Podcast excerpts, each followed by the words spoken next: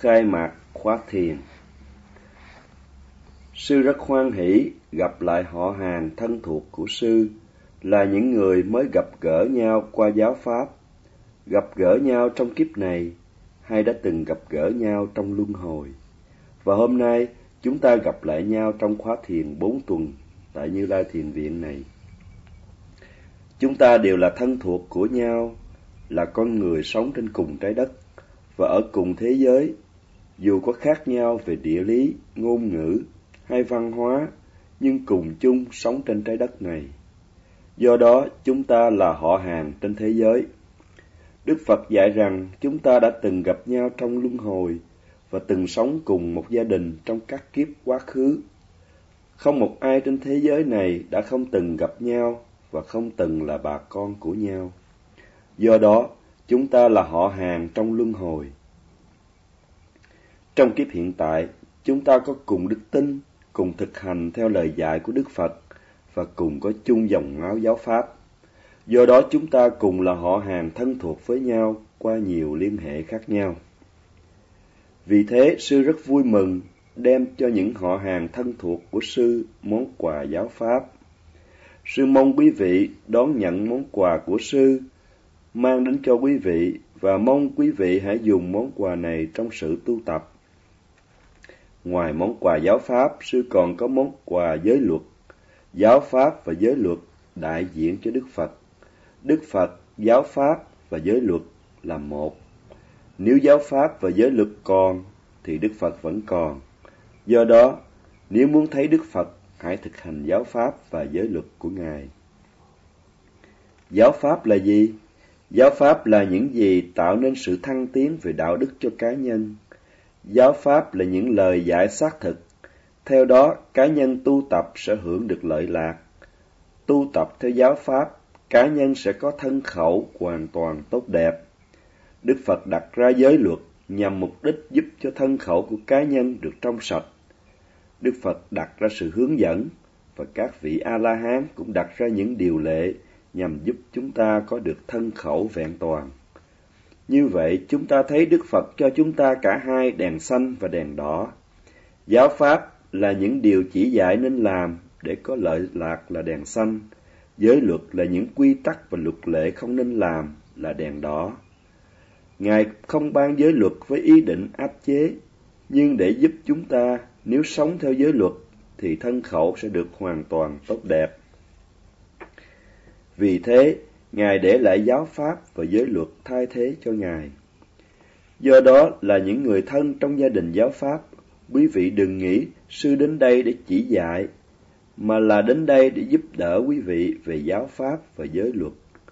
Giáo pháp và giới luật có 3 phần: pháp học, pháp hành và pháp thành. Trong pháp hành có 3 phần: giới học, định học và tuệ học. Trong cuộc đời khi tặng quà cho ai, người tặng có ý tốt đẹp, muốn người nhận được món quà giá trị. Khi tặng ai với tâm từ bi hỷ, sao cho người nhận không đánh mất món quà giá trị mà mình đã cho. Đối với người nhận quà, phải nhận một cách hoan hỷ. Nếu cả hai người cho và người nhận đều hoan hỷ, thì sự liên hệ giữa hai bên mới được nối kết bằng tâm từ thật sự. Có như vậy thì sự cho quà mới có giá trị xứng đáng. Trong sự tu tập có 3 giai đoạn. Trước nhất phải học hỏi, kế đến phải thực hành, và thực hành với tất cả nỗ lực, và cuối cùng là thành tựu kết quả tốt đẹp. Trong tam học giới định huệ, trước nhất là giới học. Cần phải giữ giới để thân khẩu trong sạch nhằm chế ngự loại phiền não tác động, gây ảnh hưởng đến thân khẩu. Kế đến, thực hành định học để thanh lọc tâm trong sạch bằng cách thực hành thiền tứ niệm xứ liên tục. Nhờ thiền tứ niệm xứ giúp phát triển tâm định, tạo cho tâm khả năng chế ngự loại phiền não tư tưởng, gây ảnh hưởng đến tâm. Nhờ vậy, tâm trở nên trong sạch, thanh tịnh. Cuối cùng, nhờ thực hành tuệ học giúp mở mang trí tuệ qua sự hiểu biết bản chất thật sự của sự vật, làm cho trí tuệ tiếp tục tăng trưởng theo từng giai đoạn. Nhờ đó, loại bỏ được tà kiến, chế ngự được loại phiền não ngủ ngầm và thực hành cho đến khi đạt mức độ thỏa mãn cần thiết. Do đó chúng ta phải tu tập giới định huệ để chế ngự thành công ba loại phiền não vốn đã theo chúng ta trong suốt luân hồi. Quan trọng nhất là trước tiên phải học hỏi cách thức tu tập và phải thực sự có tu tập và tu tập theo đúng phương pháp đã được chỉ dạy. Nếu không biết phương pháp tu tập, sẽ không biết cách loại bỏ được phiền não. Biết phương pháp thôi cũng chưa đủ. Nếu chỉ biết suông mà không chịu thực hành và hăng hái thực hành thì cũng không được lợi lạc gì.